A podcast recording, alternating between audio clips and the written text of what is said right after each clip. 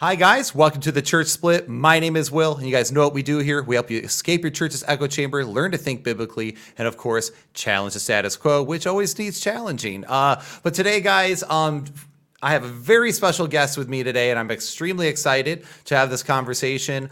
Uh, I have the one and the only Dr. Timothy McGrew here. I am uh, one of the reasons why I'm really excited about this is because him and his wife, uh, Dr. Lydia McGrew, have been an ardent force in in a way uh, in when it deals with the resurrection debate and New Testament historicity and all that. And it's kind of cool because they're literally like 45 minutes from my house. I'm part of the Talk About Doubts team, and we had a really neat thing uh, this last summer where uh, names like that you probably are familiar with, like Guillaume Bignon, were there, and uh, it was really neat. And also, that's when I realized when I walked into the room that I was way below my uh my, I was way below as far as everyone else. Everyone else was like intellectually way up here, uh, and I'm over there just like uh, feed me anything.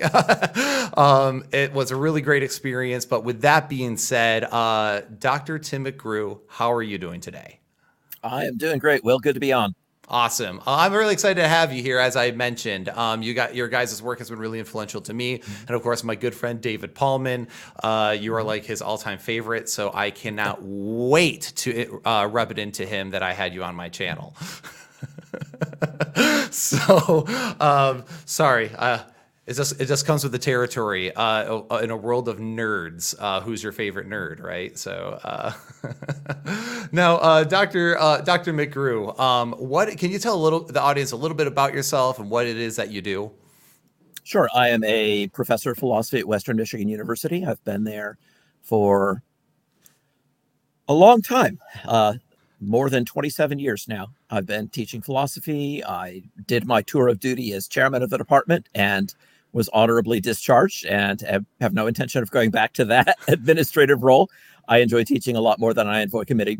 I enjoy committee meetings, and so that's just the way that that's got to go. But uh, yeah, I teach courses in philosophy. I specialize in the theory of knowledge, the history and philosophy of science, uh, the philosophy of religion, and the history of philosophy of religion, and uh, then little technical things like formal logic, probability theory, and on the side, I really enjoy games of pure strategy like chess and Go. I am a, an amateur uh, runner and martial artist, and I make killer paper airplanes. Oh, that's awesome, especially the paper airplanes part. Um, uh, you'll have to teach me a few things there. Uh, I'm terrible at them. Mine never fly straight. we can we can fix this. Uh, very good. I'm glad. Uh, so, uh, with that being said, uh, so that's so you might in the world of philosophy might know what you're talking about a little bit, maybe a little bit. Sure hope so. If if, if I don't by this time, I'm probably too old to learn. Fair enough. All right. So um, now there is this other thing that you do. So you're really involved in apologetics, uh, not mm-hmm. I mean philosophy, but you're also involved in apologetics. Uh, mm-hmm. My first introduction to you was uh, I seen your name around, but was actually in your debate with Dr. Bart Ehrman uh, the mm-hmm. famed agnostic leaning atheist who believes that uh, the Gospels are not historically reliable. Mm-hmm. And so uh, I specifically actually requested online, I was like, can someone find me a debate where Bart Ehrman gets spanked? I'm getting tired of it. And uh, somebody sent it to me, like, you need to listen to his debate with Dr. Tim McGrew then. and I, and I, I, very much enjoyed it. Um, so with that being said, uh, what is your, how did you get involved in apologetics? What are some of the things you've done in the field of apologetics? I was uh, raised in a Christian home, wonderful Christian parents. My dad was a Bible college professor. And like many young people around the end of high school, I went through that period where I said, This is all very nice, and the people that I know who are Christians are wonderful, but now I need to know whether it's true. And so I began ransacking the library of the college where my father worked. It was just up the hill from our house. I could walk there. And uh, I would be buried up to my elbows in books and just reading and reading and reading and reading. I, I would be the last guy in the library on a Friday night. Uh, not much of a social life, but I read a lot. and uh, I I found some works of apologetics among the other things, as well as works of what you might call anti-apologetics, and read them all. Uh, so you know George Smith's Atheism: The Case Against God, and the Atheist Debater's Handbook, and Gary Habermas, Antony Flew debate on the resurrection, and William Lane Craig on the Kalam cosmological argument. It was all there. And so I just chewed through a large portion of the library and uh, I came away actually very strongly persuaded that the historical evidence for Christianity was really strong, much stronger than I had realized it was before I began searching. At the same time, I was becoming deeply interested in the theory of knowledge and the philosophy of science, and I wanted to go on and do work in that. So I, I went to Vanderbilt University and did a doctorate in epistemology. Good time, had a great time working in that field, and uh, then came out the other end and thought, hey, this is great. I have a PhD you know, this will now I can do all this wonderful stuff. And I had students who said, "Oh, that's great. I'll uh, I'll tell my pastor we should have you in our church." If I had thought about it a little bit, maybe I would have realized that this could be a hard sell, right? The, the student goes to the pastor and says, Oh, pastor, here's this philosophy professor at my state university. Can we have him speak in church? Probably not likely to get a reception. Whatever it was uh, about a decade and a half before I got asked to speak in any church. Wow. But during that decade and a half, I learned a lot. I was doing reading, and I thought I had done my reading in apologetics, and wow, uh, was I wrong. About 98% of what I consider the most important stuff that I now know, I learned after I got my doctorate and thought I knew so much. So, yeah, so much for that. Um, the credential is not everything, is it? But I eventually I did the, the stupid thing that you read about sometimes. I, I prayed about it. I was like, Lord, I, I can't sell myself. I don't know what I'm doing there. If you want me to speak somewhere here in my own state, would you just please open some doors? You know, a month later, I've got three invitations lined up without my doing anything. So yeah, just pray and then back away from the doorway because things are going to come flying through. It's really wild. But uh, since that time, I've spoken uh, maybe I don't know a hundred times around the world in you know in London and in Germany and other places. Had a, a lot of opportunities to speak. Some uh, some college campuses. I've spoken at MIT. Um, had some good opportunities to work with groups, big and small. Uh, my I'm not a big time operator, so my theory is if I'm too busy to sit down with one guy in a coffee shop and have a conversation, I'm too busy. I'm not trying to say anything wrong with people who work on a different scale, but I need to be small scale. That's, no, that's how I want to work on it. That's perfectly fair because that's one of the things I've thought about as well. Um, and actually, I had a good conversation with a, a, friend of mine, Jordan Ferrier. He's kind of like a mentor to me uh, in many mm-hmm. ways mm-hmm. and a good friend.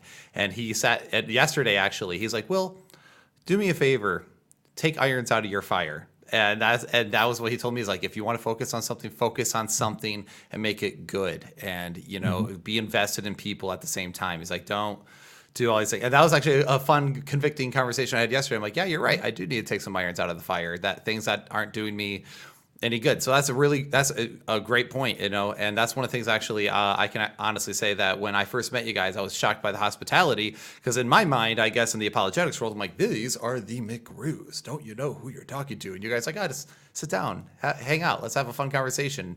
Absolutely, yeah. And then you're like, here's my number, and I was like, are you serious? Like that's really cool. So, um, and that does that goes to show the fact that you are actually trying to live up to exactly what you're saying. So that is really.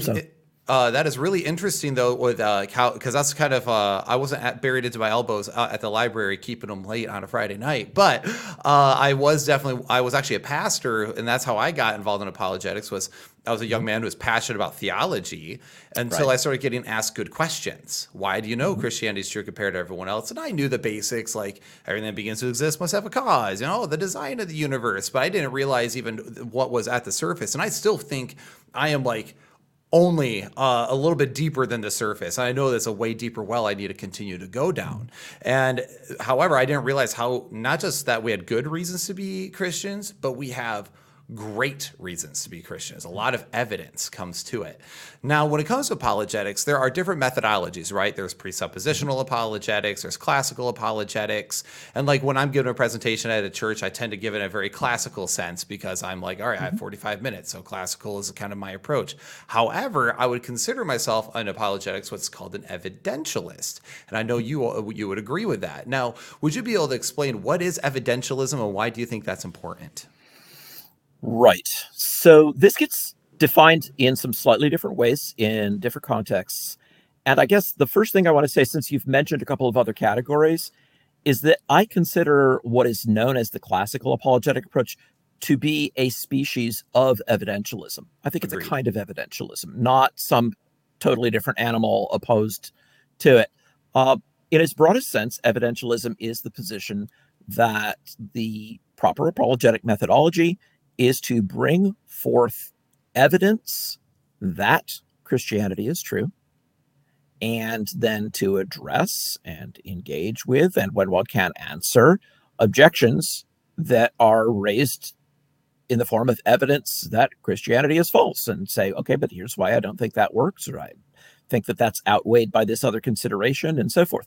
So, at its most basic level, it's giving reasons in the sense of reasons that we all usually mean when we're talking about having reasons. We have a sense of what it means for the doctor to have a reason to make a diagnosis, for the guy who fixes your garage door to have a reason to say this is only a temporary repair, you know, just everyday reasons that we understand. There are such things as good reasons, there are patterns of reasoning.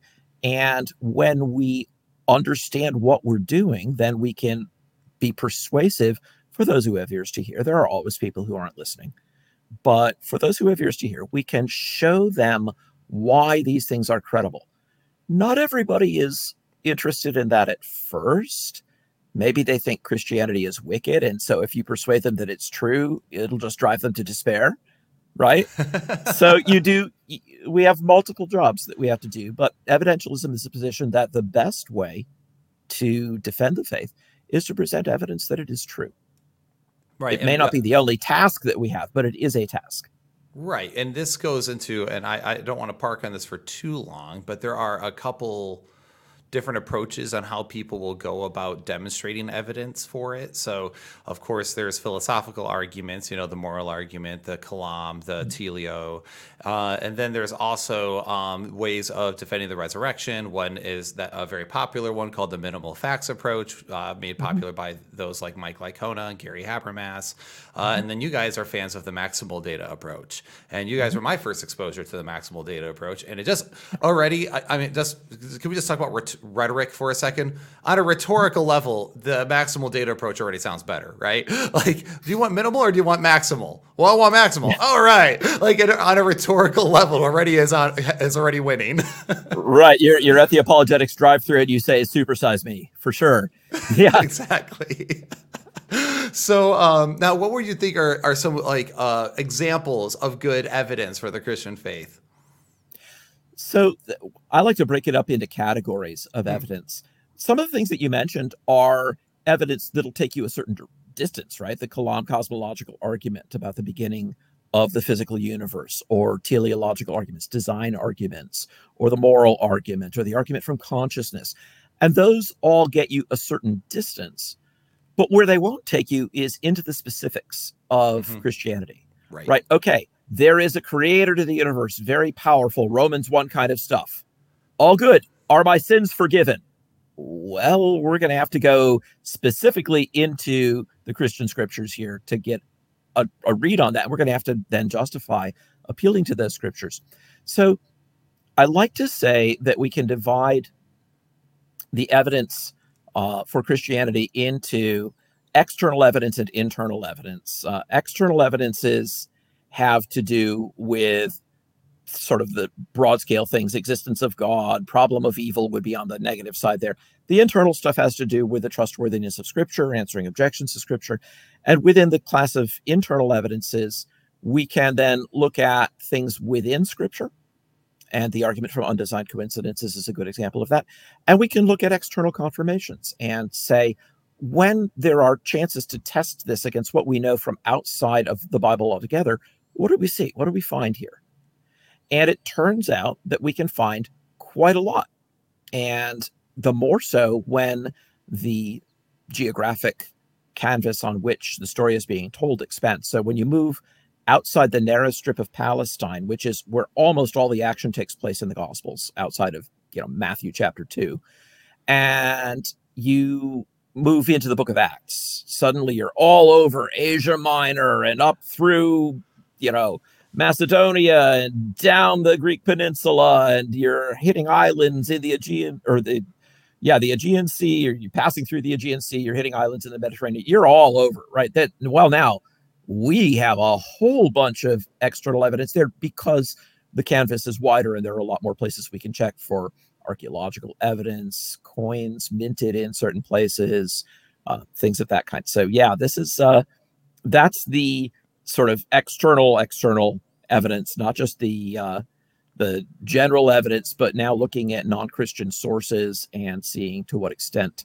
we can corroborate things, test things against them, and that's a wonderful source of evidence. So there are these big categories. Once you get the categories down, um, and the undesigned coincidences are only one kind of internal evidence. There are other kinds. There's the unity of the portrayal of characters.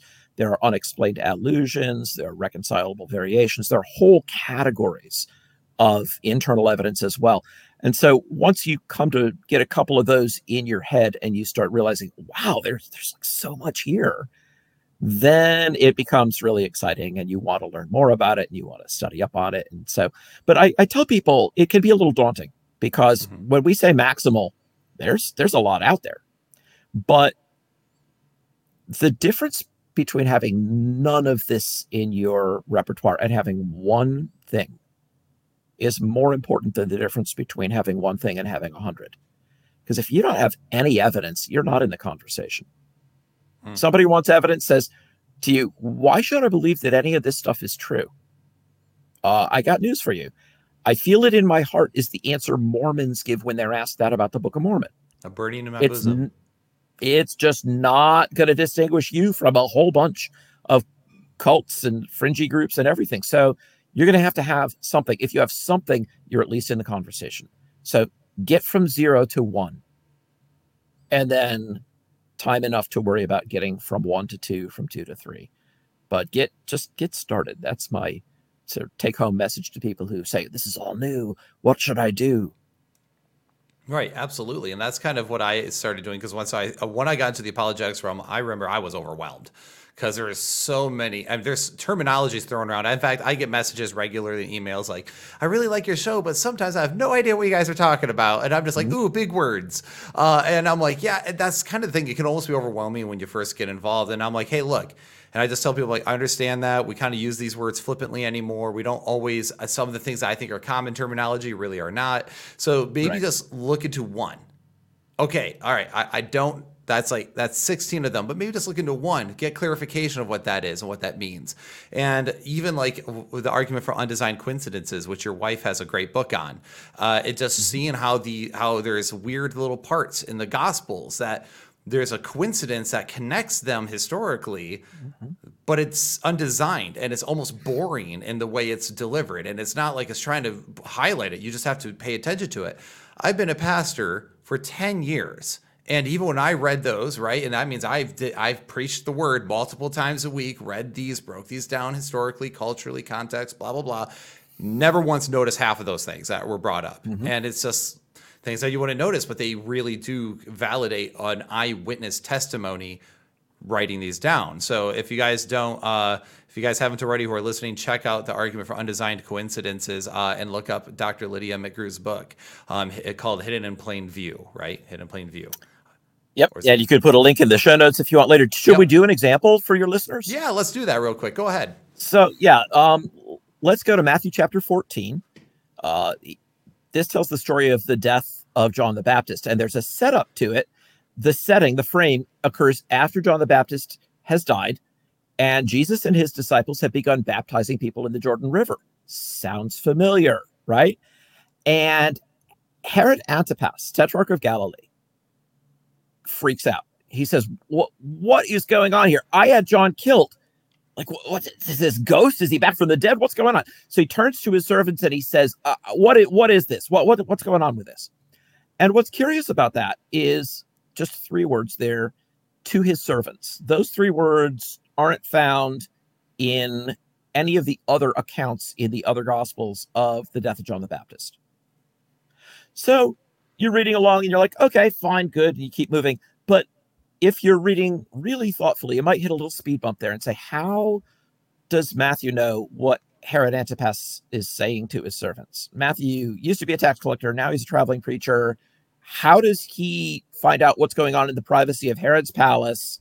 This is curious. Now, maybe the answer is we don't know. There are a lot of things historically where we have only a single source, and that's fine, and we don't necessarily doubt it. But you know what your skeptical friend is going to say, right? Mm-hmm. It's a novel. He's just making it up to add a little color to the scene. And wouldn't it be interesting if we could give a plausible answer to the question, how would Matthew know? Well, you can't find it by reading around in the rest of the Gospel of Matthew. Go back into chapter 13, keep plowing through 14, not going to find it.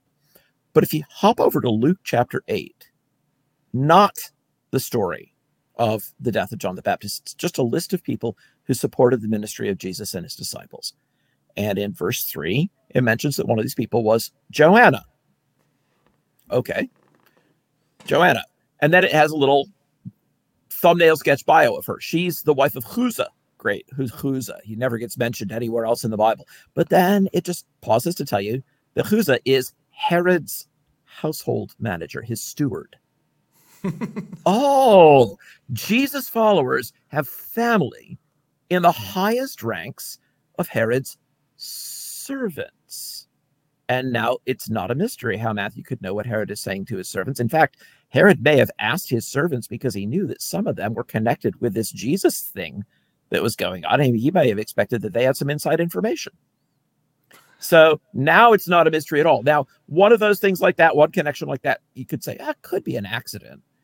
Um, but when you get dozens of them put together, it's like assembling a jigsaw puzzle. At a certain point, you're, you're pretty sure these are the pieces that go together, right? Uh, you, you, you see the the puppy's eye and his nose and part of an ear, and you're saying, "Yeah, I'm on the right track. I'm I'm not just putting things together randomly here." So this is the way that the argument from undesigned coincidences. You see these connections crisscrossing gospels in all directions. John explains things in the synoptic gospels. The synoptic gospels explain things in John. Things in one synoptic gospel, like Matthew, get explained by things in another one, like Luke here. So it's really a very persuasive argument. This is not, as I sometimes say when I'm doing this, which of these authors copied from the other one? And of course, it's a trick question because I'm a professor, right? The answer is no, neither of them. It, and that's obvious. Uh, and if you run into somebody who insists that they did, this is just somebody who can't read. I mean, this the more you can read, the more you realize this kind of casual answering of the natural question we had elsewhere, that's the rig of truth. Right. And, and that happens. Just, go, oh, no, go ahead. This is just one example of one category of internal evidence. And there are, you know, in Lydia's book, there are dozens more. And so, and she went through, by the way, she did all the textual comparison so looking at text families and saying, well, could somebody complain that you can't get this one out of this text family, only out of that text family? So they could quibble about whether that wording is really in the original. And she set aside ones that she couldn't see were bulletproof. So there are even more out there, but these are the ones that are really uh, it's you really got to be trying hard to try to get around this as a, a class of evidence that these people are and so what does it show us these people are close up to the facts and they're habitually truthful. That's what we're looking for. We want authors who are close to the facts and have the habit of telling the truth. And so that's what the argument delivers. And it does it pretty convincingly when you add the pieces together. You get more and more and more of these which kind of goes into that whole like I've been told by a family member of mine who is uh, you could say not not uh, open eared on this topic, and uh, this family member said that well there's just no primary sources for the New Testament. I was like the entire New Testament is a primary source. All of them. All of them are different writers. And they're like, no, no, no. We just don't have original manuscripts, so there's no primary source. I'm like, uh, we don't have that with any his ancient historical document. So what you're asking for is to make a historical exception for the claims of the New Testament. And when you actually compare these, they actually fall suit exactly what you would expect from eyewitnesses who are recording things. If uh, you actually, uh, if we did our talk about doubts meeting that we did this last summer, mm-hmm. and you, me, uh, your wife, and Guillaume, because I like to say his name, uh, all wrote down what we did that day we would all write a very similar account, but there might be weird little details that are clarified in each other's that mm-hmm. we just kind of put in there without highlighting, just kind of mentioning. And well, why is that? Well, oh, we found out over here in this account, and that's what that's literally what detectives do. That is part of uh, a crime scene investigation and and the mm-hmm. field of forensics. That's all what they're trying to do is piece together evidence based on testimonies, based on physical evidence to come up with the best explanation and to sit there and after I read even like this this argumentation, when I read up on it, I realized that in it is actually one of the most difficult things for people to try to discount afterwards that these were not eyewitnesses who are habitually telling the truth. It makes it extremely difficult because, mm-hmm. well, then how do you explain all of these? Now, you don't have to just explain one, you have to explain dozens. Uh, so now you just have to try to discount them as people themselves and just say they're all crazy and somehow in on it. But even then, these details shouldn't fit together. So anyhow, yeah, that's a that's a great uh, uh, that's a great um, example actually of that. So I usually like to use the Passover with the green grass. Mm-hmm. And, and, so for those of you guys don't know, look that up. Look that up. Uh, undesigned coincidences, Passover, green green grass, and the feeding of the five thousand. Once you look that up, you'll come back and let us know what you think.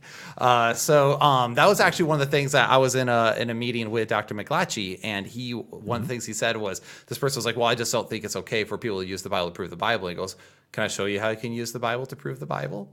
And so instead of running away from me, he's like, actually, let me actually push you with this evidence a little bit. Uh, and I thought that was right. Of, of, course, the way that it's said, right, use the Bible to prove the Bible, makes it sound like it's going to be some kind of simple circle. Mm-hmm. But what's being done here is we're saying these are features that are in the text, whether mm-hmm. you think antecedently that the text is reliable or not. They are features that are in it, and they are hard to explain away if you want to work with a hypothesis that the text is not a very reliable account of what actually went down.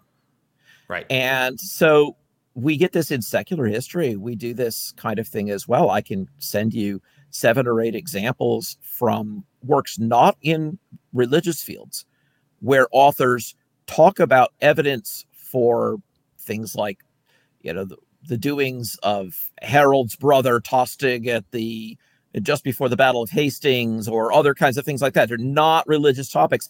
And they point to things and they say, this is an undesigned coincidence. They use the, the phrase and they appeal to it as evidence in secular history. So this is not just something that earnest fundamentalists cooked up to try to make sure that everybody agreed with them. This is just good methodology. Right.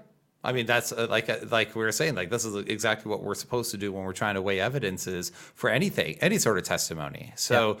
Um, now, this, of course, this is all part of evidentialism, right? Being uh, believing that mm-hmm. there's evidence and that evidence can be examined and weighed upon against other ev- counter evidences, and seeing which one is uh, most likely to be true, if that's a mm-hmm. good way to put that.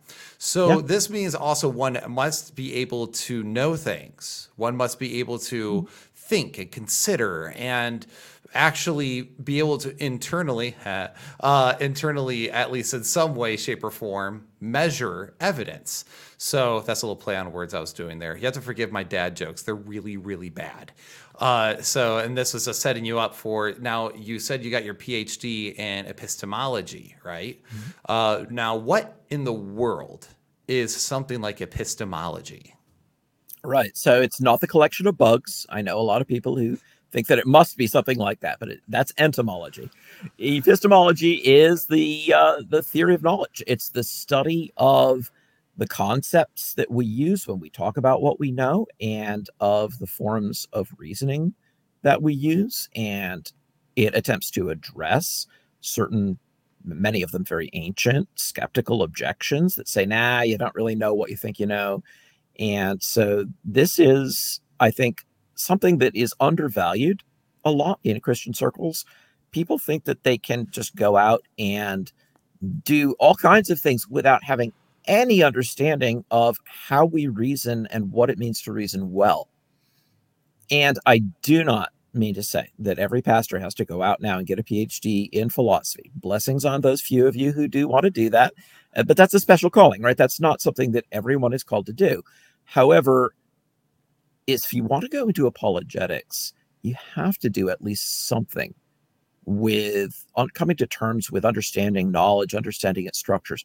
One of the things that you mentioned was that when you've got a whole bunch of arguments that all kind of point in the same direction, it, you have to dismiss the body of them. Let me go a step beyond that. Suppose I've got just one very long, rigorous argument that's put together like a proof out of Euclid's geometry, right? The elements of geometry. And it's like links in a chain, and everything depends on all the other stuff. And if everything works, then it holds up. That's a really interesting kind of argument. But if you make a mistake in any step, then you haven't proved your case. Hmm. In fact, the very first proof in Euclid's Elements has this microscopic logical gap in it that people didn't notice for a long time. And it took David Hilbert at the end of the 19th century, right? A couple millennia later to come along and say, all right, we can add this postulate and make it more rigorous this way. So when you have an argument that's sort of lockstep, every step deductively, as we say, follows from the previous one, uh, but that's your structure, then every link in the chain is absolutely essential. Consider the difference between that and a cumulative argument like the argument from undesigned coincidences, where there are numerous different pieces of contributing evidence that are all pointing the same direction. If somebody says, wait a minute, I found an objection to the 17th piece of evidence that you used that added to this case, you can actually say, you know what, bracket that. For the sake of the argument, I don't need to insist upon it. Still got all the other pieces. It's more like a trampoline. You can have some strand of the fabric that separates in a trampoline, but you've got 10,000 others there that are all holding it together. So, you know, if somebody quibbles about this particular strand, oh, they found one thing with a flaw, all the others are still there. This is robustness in an argument where you can say it doesn't even depend upon, you know, I, I happen to think that they all have some force, but it doesn't even depend upon my insisting this one, this one must be true. Uh, you can pick the ones that you find the most persuasive, and you have a cumulative case with multiple lines of evidence pointing the same direction. That weaves a tough safety net beneath your beliefs. And that is why I have come actually to prefer giving arguments that are cumulative in structure like that. And we don't need to go into the mathematics of it. The math of it is very beautiful. It's glorious. I love to teach about it in seminars. Your listeners do not need the math right now. 99% of the other 1% will send them off to a probability theory class. But the the general idea is one that we all understand. Where you have a lot of pieces of evidence pointing in the same direction, it becomes obtuse to demand something else. This is what good evidence looks like. Right.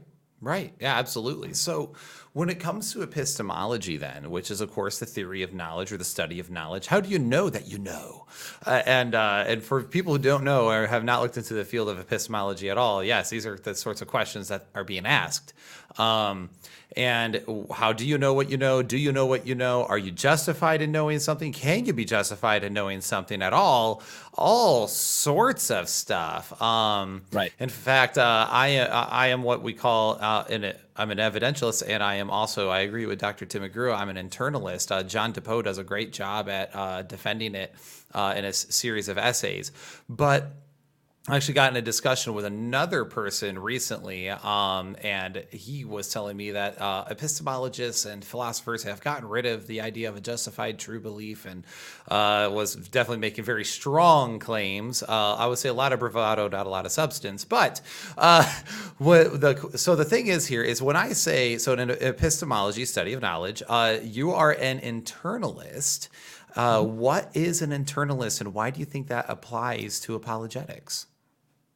Okay, so as simply as I can do in a few words, and acknowledging really acknowledging that there are a lot of finesses here that will be of most interest only to the people who already know about them.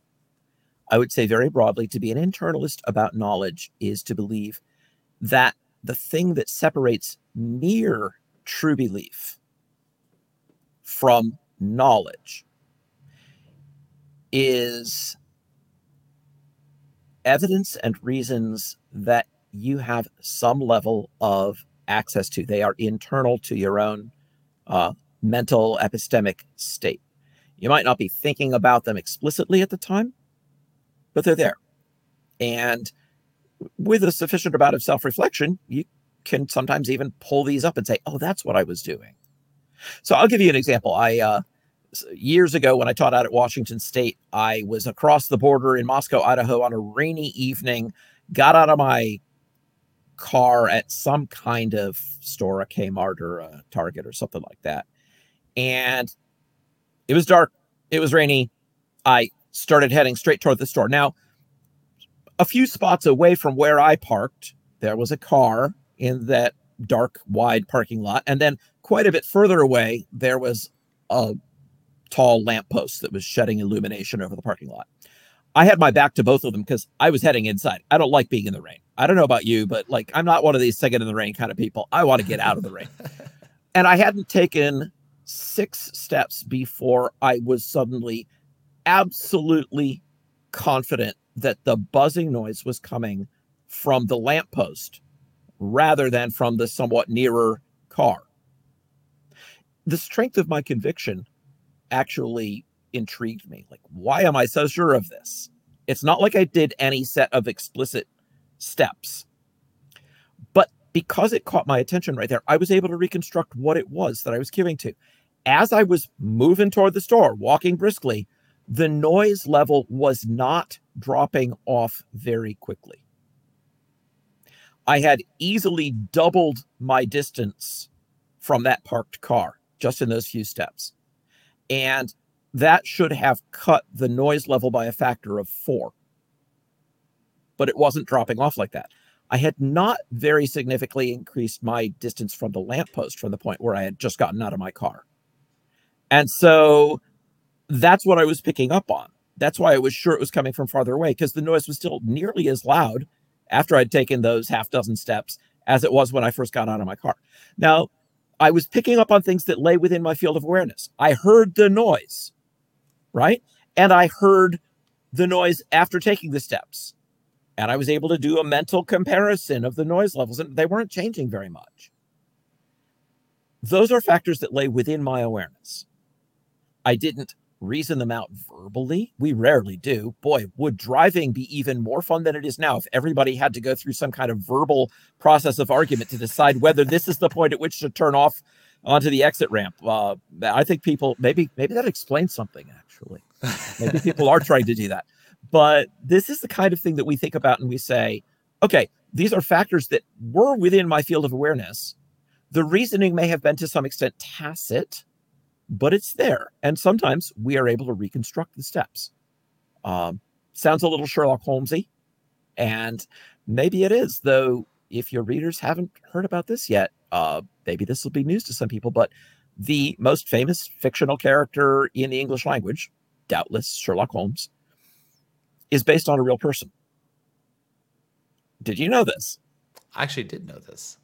Ah, so his name is Dr. Joseph Bell, and Conan Doyle, when he took his medical degree, became the outpatient clerk for Dr. Bell. And he saw Bell do feats of inference that just blew his mind. And in the year when he became Bell's outpatient clerk, Eugene Chantrelle was hanged in England for the murder of his wife.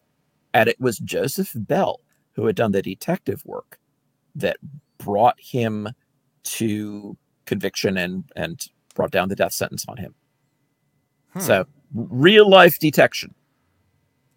Nice. So um, now, so that of course, then the question. Is so now that you're dealing with, of course, like okay, is how my reasoning works. Why is it of these things? Uh, you know, some of these things are, like you said, they're tacit. They're things that you might not even be aware of. But You're why- aware in some sense, but you're not processing it all verbally and laying it all out in premises, and that's fine. Right, right, right. So now, how do you think that sort of thing? Because as an internalist, it means that you believe that you have basically the capabilities to make these sorts of calls and judgments. To, and I'm explaining this very rudimentary, by the way, so apologies. But uh, as an epistemologist, correct me anywhere you feel uh, like you need to. But um, being able that we internally even have the ability to reason to uh, reach certain conclusions uh, based on evidences. How do you think this uh, relates to apologetics and why Christians should at least have some form of understanding in this field? Uh, and how do you think this uh, is uh, how this sizes up to uh, the obviously very uh, th- very popular things like the externalist position or things like Plantinga? Right. So Plantinga is a, a Christian philosopher, formidably brilliant man who's done a lot of interesting work. Unfortunately, he is an externalist.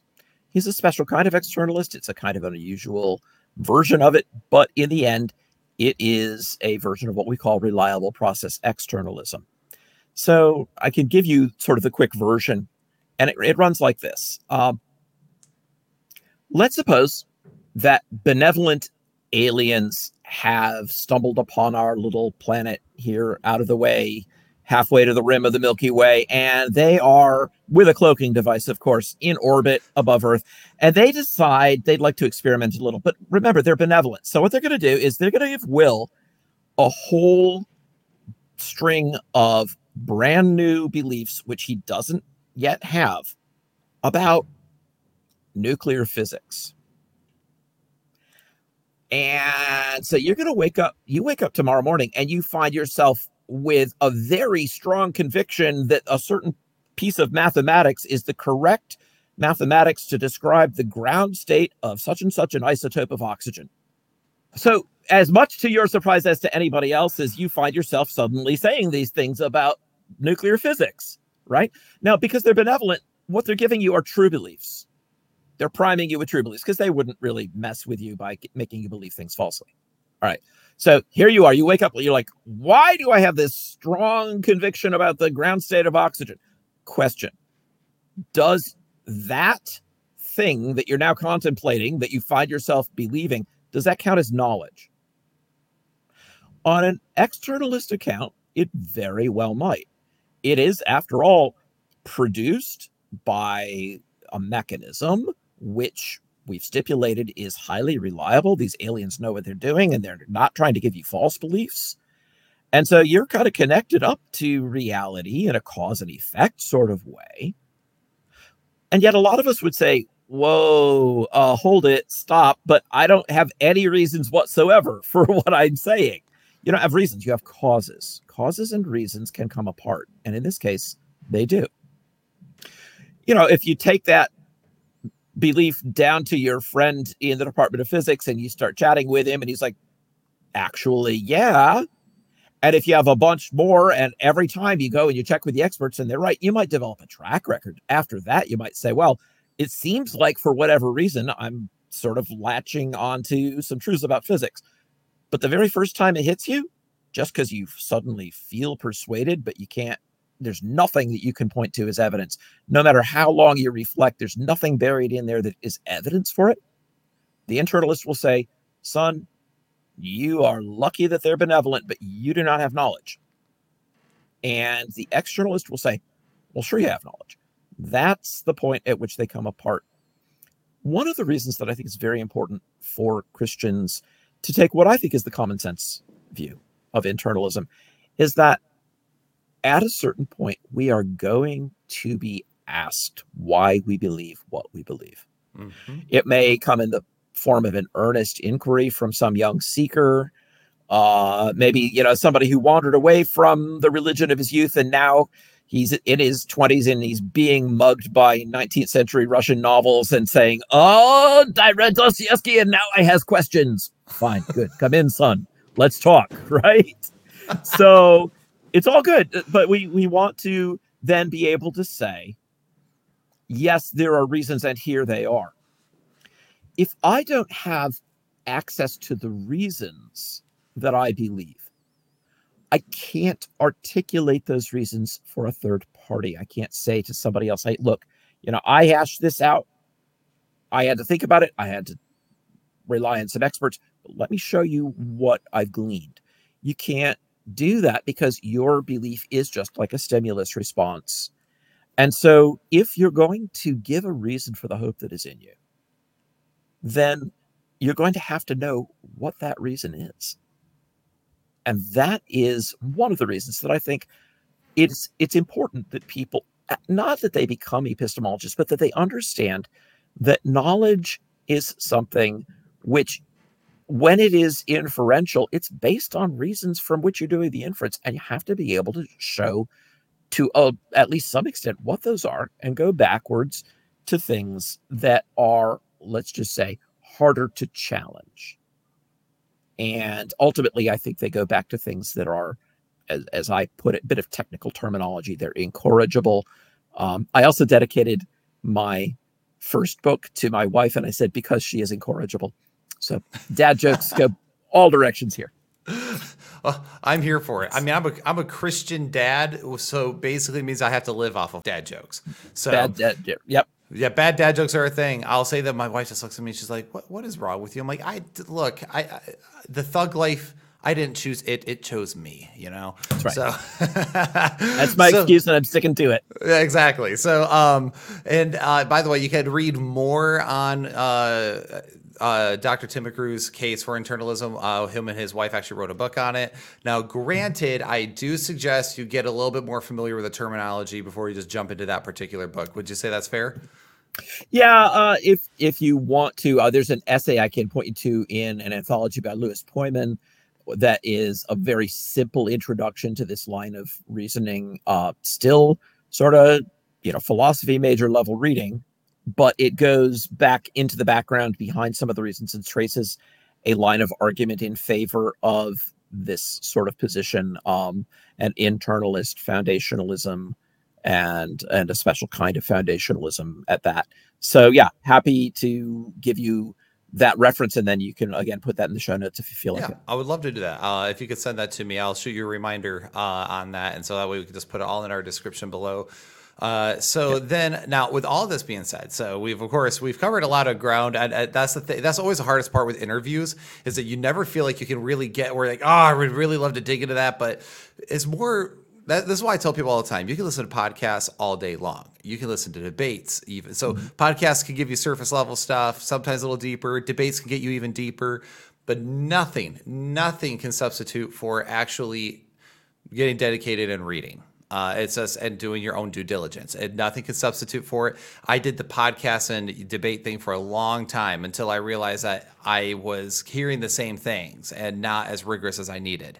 So, uh, with that being said, definitely do your research, and that's why we're going to put those in the notes below.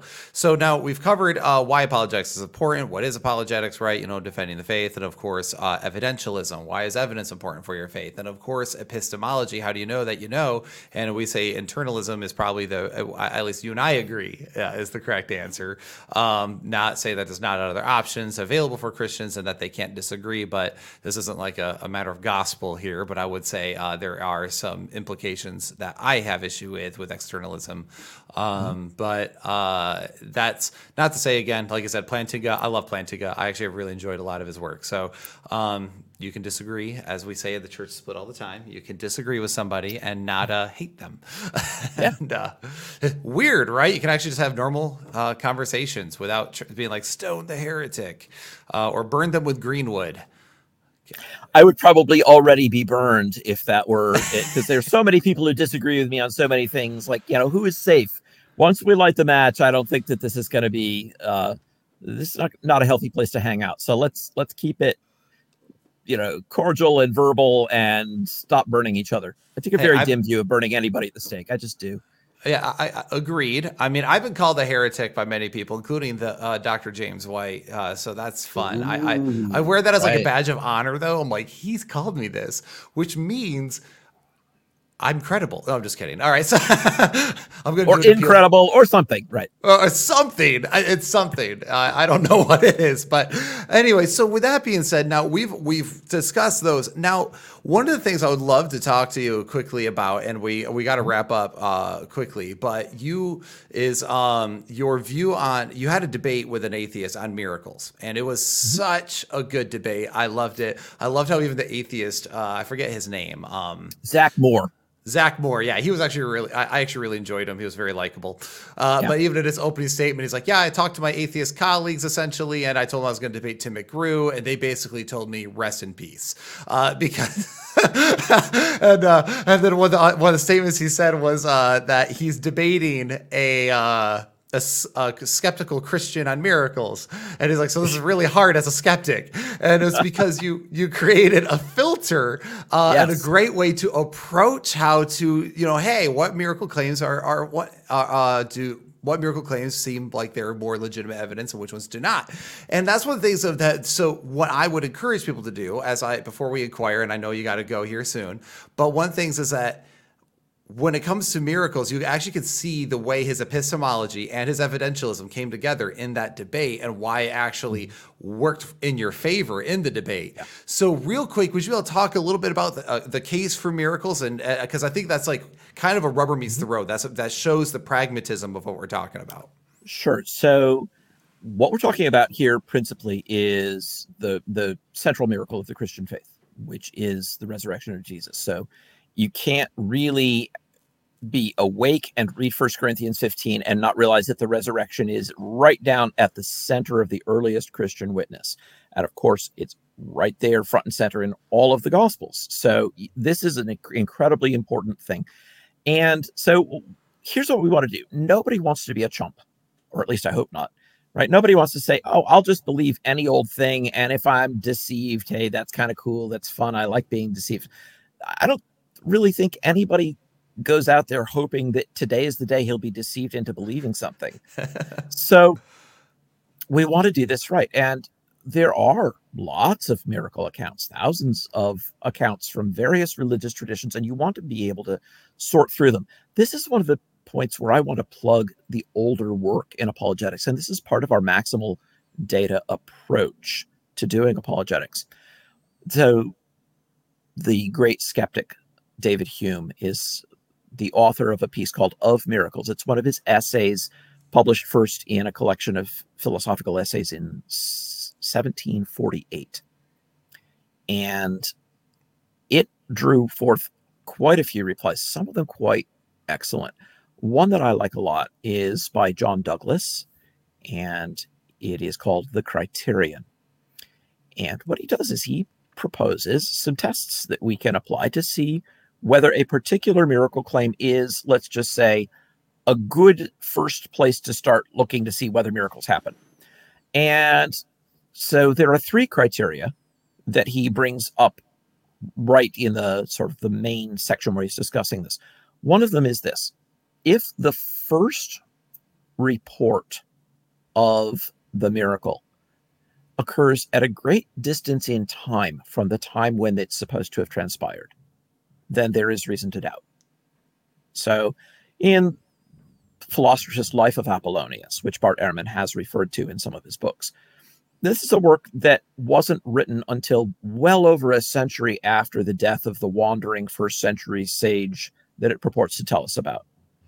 So, when that's the first place that we learn about the alleged miracles of Apollonius of Tyana, then that's a long gap of time right? All of the original eyewitnesses are dead now. Probably nobody is alive who met anybody who was alive when these things happened.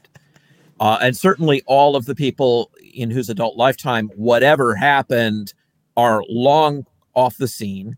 And we have no other record of anything that they wrote at the time. So this is it. This is like the first thing. Long distance in time, reason to doubt. Long distance in space, from the place where it's reported. Also, a reason to doubt. If I tell you, hey, you know what? There's a miracle that just happened, but it's on a planet circling Alpha Centauri. Well, you're out of luck for going and checking it out, right? I mean, that's a long way off, and you're not going to go there. So I'm pretty safe if all I want to do is make a claim and say, nah, nah, you can't disprove me. Well, okay, right? I mean, that was easy. So if it's far away in time, that's a reason to doubt. If it's far away in space, that's a reason to doubt. And then a third one, if it is advanced in such a milieu, such a context, that it might be allowed to pass without critical examination, that's a reason to doubt. So take, you know, Sathya Sai Baba, he claims to be the reincarnation of a Hindu sage. He amasses billions of pounds sterling as a fortune. He uh, does little sleight of hand things. He makes little trinkets appear and hands them to people. I was sitting in a coffee shop today talking with a friend, and over in the corner behind us, there was a guy who was a really, really talented magician. They were videotaping him doing card tricks, coin tricks. Uh, this guy was good at that. Like, that was very impressive. So he pulled off some of these things, and you would be very hard pressed to find any Indian people in the audience who would be trying to disbelieve. Why? Well, in that context, there's already an established tradition that sages are reincarnated, and so they kind of want to believe it. Now, contrast this with Christianity. Tacitus, the Roman historian, in his Annals, Book 15, Chapter 44, tells us that Christianity was checked for a moment by the killing of its founder, but this mischievous superstition spread again from Jerusalem, the place where, if Jesus was raised, that's where he was supposed to have been raised, spread from there all through the Roman Empire, all the way to Rome. So Tacitus tells us you know what? That's where it started out. It started right at ground zero. And it was announced by the apostles right within the time frame when this happened, when plenty of witnesses were on hand who could say what they had seen or hadn't seen, and people could ask them. And it was done in the teeth of the opposition. The Roman authorities and the Jewish authorities had just cooperated with some grumbling on Pilate's part in the crucifixion of the leader of this movement. And here these people are out on the street corners defiantly saying, We must obey God rather than men. This Jesus, whom you crucified, God raised again. Whoa. So there's a hostile context. There's not a big gap in time, and there's not a big gap in space. This is something that passes through all those filters. That doesn't mean that it's true. But what it does mean is that if you're looking for a miracle claim to test, this is a great place to start because there's not any of these obvious topic neutral reasons to worry about it. So now we can get down to brass tacks and say, okay, well, just how good is that evidence? Right? Let's talk about right. it. Right. Absolutely. So, yeah, that's how a filter like that works. I had three other uh, criteria as well, but uh, this is a brief introduction. And besides, John Douglas's book is the bomb. Uh, so I'll give you a link to that too. All right, yeah, I was gonna say when you reference John Douglas's book, I'm like, you know, I've I've heard of it, I just haven't read it myself, but it's definitely something I have to add. I have a gigantic reading list on Amazon that I just keep adding to, and then I just order books when I finish the next book, and it just goes on and on and on and on. And right when I'm like, all right, I'm finally catching up, and uh, so, then I get yeah. well, I'm about to bury you. I'm the guy who chases fleeing graduate students down the hallway uh, who are already staggering under a stack of books. And I say, wait, I thought of three more. So this is definitely, it is, but it's your lucky day because many of these older sources are available for nothing. Right. Uh, and, and maybe this is something your listeners might want to check out. So we'll give a link to that too. Historicalapologetics.org is a website in progress where we're gradually putting up many, many hundreds of these great public domain works of historical apologetics. And you can have access to them for free. You can download them. So Douglas's criterion is in the public domain, and uh, we are past the letter D now, so it's out. Oh, it's that's up there. awesome! And that's you can awesome. download it. So I'll give you a link to the website, and then people could go and knock themselves out. Just you know, hit that download button all night long, and uh, and you you're your library won't weigh anymore when you're done, unless you're like me and you go out and you print them off and bind them and put them on your shelf. But you can just read them electronically if you want to. Oh, I have a real problem with that in general. I, I like hard copies, so I've read digital. too. I, I'll I'll read a book digitally sometimes, and then I have to buy the the hard copy just because I can't Yeah. help myself. Uh, but it is actually a thing where actually I found a lot of older sources are really good because, and not saying that all new. I'm not so I'm I'm speaking very broadly, so I hope people will be gracious. Um, but because I have found sometimes with the newer stuff, some of the more modern mm-hmm. things, that sometimes there's a little bit of some revisionism if it depending on how the person might approach it. But like, well, like when I'm reading sometimes theology, I'll read like some older theology books, like history books, like this is where this came from, this is where this came from, this was built here. They have it all sourced. And then nowadays, people because they everyone wants to say that they are of the true church, right? My belief was from the ancient church, and so the what's up happening is that they end up trying to like kind of revise that, revise. Well, no, see, this is how this worked. I'm like, well, it's funny because I have older sources. And it seems like they're just way more objective. Like they're just like, hey, I'm not trying. I, I don't have an axe to grind here. I'm just saying this happened here, this happened here, this was emphasized at this point point in time, and blah blah blah blah blah blah blah. Now here we are. And uh, so anyway, eh, old sources are not always bad. Sometimes I prefer them. There's a wonderful uh, essay by C.S. Lewis. I think it was contributed originally as uh, an introduction to a friend's translation of Athanasius on the Incarnation, Hmm. where he talks about the value of reading old books and suggests that we should read at least as many old books as we do new books. Uh, the point is that all ages tend to have certain blind spots, Mhm. uh, including past ages, but their blind spots are generally not the same as ours Right. And so if all we do is read people of our own time who have the same blind spots we do we're not going to find them whereas if we read older books they'll see right through our blind spots and we'll probably see through theirs but when they're seeing through ours and we're being corrected on something we'll say oh oh whoops that was uh yeah i needed that so on the reading of old books cs lewis definitely had some good words to say there and i am completely sold on this. In fact, if anybody in your listening audience happens to be headed down to New Orleans in January for the Apologetics Conference, the Defend 2023 at New Orleans Baptist Theological Seminary, I am going to be giving a plenary talk on the Wednesday of that conference on the lost world of historical apologetics Mm. and I am going to be dropping amazing references to just a variety of things that we have forgotten.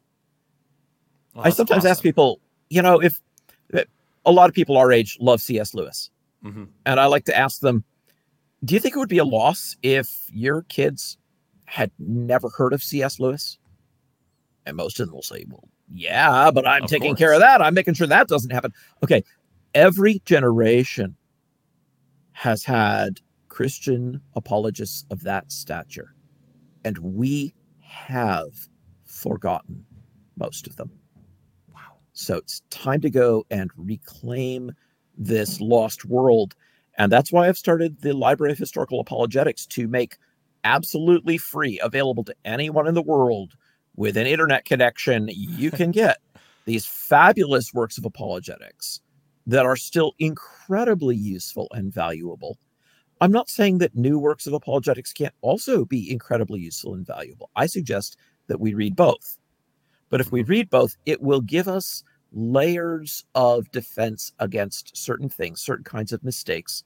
So I see, for example, uh, very recently, someone is a New Testament scholar, is saying, well, certain issues were just settled by David Friedrich Strauss. The older writers have some things to say about Strauss. You might want to say, see what Thomas Cooper had to say about Strauss, or Johannes Ebrard, or William Lindsay Alexander, or Peter Bayne, who picked up on the thread of what Strauss was doing with Hume and then nailed Hume on it. You might want to go back and read some of these older guys because they are really good. And they are not at all afraid to be a little confrontational and to say, all right, let's go to the mat on this. You think Strauss was hot stuff. Let's talk about how he accounts for the story of the birth of John the Baptist. Let's go piece by piece. Let's look at this. Hmm. And it is an eye opener for sure. That's awesome. Yeah, I this uh, library of historical apologetics sounds like it's definitely going to be something that's very valuable um, for people all all over the place because not everyone can, of course, can afford to purchase, you know, the next fifty dollar uh, edition of Reasonable Faith by Dr. William Lane Craig or anything like that. So a dozen years ago or so, I had someone approach me and say, "Man, I'd, I'd really like to know more about apologetics, but my life situation does not permit me to go to seminary. So I I'm just trying to figure out how can I do this." I said, "Well." is it knowledge that you want? And he said, yes. I said, in my best Larry the Cucumber voice, have we got a show for you? Right. It was just, this was, uh, winning. Yes. Um, that, you know, if you want knowledge, we've got it. And I gave him a syllabus of readings, which included some modern things and a lot of good things from history. And he sat down and he started reading. And to this date, he has read dozens of key classical works of apologetics from the historical archives. And he is a treasure and a just valued partner now in so many things that Lydia and I are doing because he's educated himself. And you know what? When the newest fad comes around of, oh, the Gospels can't be reliable because of X, he's already been inoculated. Hmm. and it's the historical work that does the job really, really well, and it's all free. Man, I am where I'm I'm gonna go check that out literally after this call. I am going to go upstairs, pull up my laptop and check it out because I am now yeah. very jazzed. Um, so well, real quick, I know you gotta go. So what I'm gonna do is I'm just going to tell people to definitely check out Dr. Tim McGrew's work. Go check out his debates. You'll find them very fun. And he's just a likable guy. Uh, I can say that for you. I'll say that for you so that way you can remain humble. Uh, Yeah, there you go. Yeah, yeah. Um, so, and with that being said, guys, make sure you check out his work. Um, I really appreciate Dr. Tim McGrew for taking the time to come on the uh, church split to have this conversation with us. Um, and I think that there's a lot of valuable things here. And maybe some of you will understand why I emphasize this so much, even though we do a lot of theology and it's very much been lately a theologically focused channel. And that's because I feel like theology is very important, how we understand God. But my heart is apologetics. And uh, before I keep jumping into the world of uh, of worldview and defending the faith uh, publicly and continually, I want to make sure I'm very well equipped, which is why I don't uh, have a bunch of stuff out on it, only some things here and there. So, but guys, the, I hope this gives you a, at least a starting place. And uh, Dr. McGrew, really appreciate you coming on to the church split. If you guys haven't already, like and subscribe to the channel. Also, people, your wife has a has a channel that people can go check out. And uh, so, what is the name of her channel? Because you don't have one personally, do you? I do not. So she's got a, uh, a, a YouTube channel, and then they're pushing out uh, some podcasts now. Hmm. So she's also got just the Lydia McGrew podcast, you know, very simply named, uh, not not hiding. Uh, so that takes content that was originally produced in video form and it just presents the audio form of it. So if what you want is the MP3 to listen to as you're commuting or driving or just lounging around and you wanted something to be listening to, then you can get that in podcast form as well. We'll send you some links for those things. Absolutely. And yeah, lots of good content coming out there. Occasionally, I slip in and do something for that. So you'll find me reading one of these critics of Strauss as a, a recent uh, thing that came out just as a tidbit on the YouTube channel. So all this little stuff you can find out there. And we are just trying to do our bit to bring people's attention back to really excellent lines of argument that for completely contingent reasons have been forgotten. Awesome. Well, I, if everyone go have check that out. And I really appreciate your guys' work. I know it's been influential in my life, and I know it's been influential in the people I've had conversations with because that's the thing with this sort of th- uh, this sort of thing, right? It's it's ministry, so it, it replicates and it duplicates. And so as so, their work has influenced me, it's allowed me to influence others, and on and on it goes. And same thing. I hope and pray the church split has done the same for some of you. But anyway, guys, uh, if you haven't already, like and subscribe to the channel. Go check out Lydia McGrew's channel. Uh, is far more qualified than my nonsense. So, uh, with that being said, guys, take care and God bless.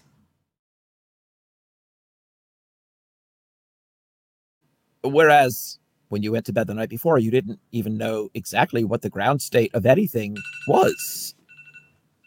So, yeah, they're, they're calling. They're calling. They want they want you to believe this. Uh, so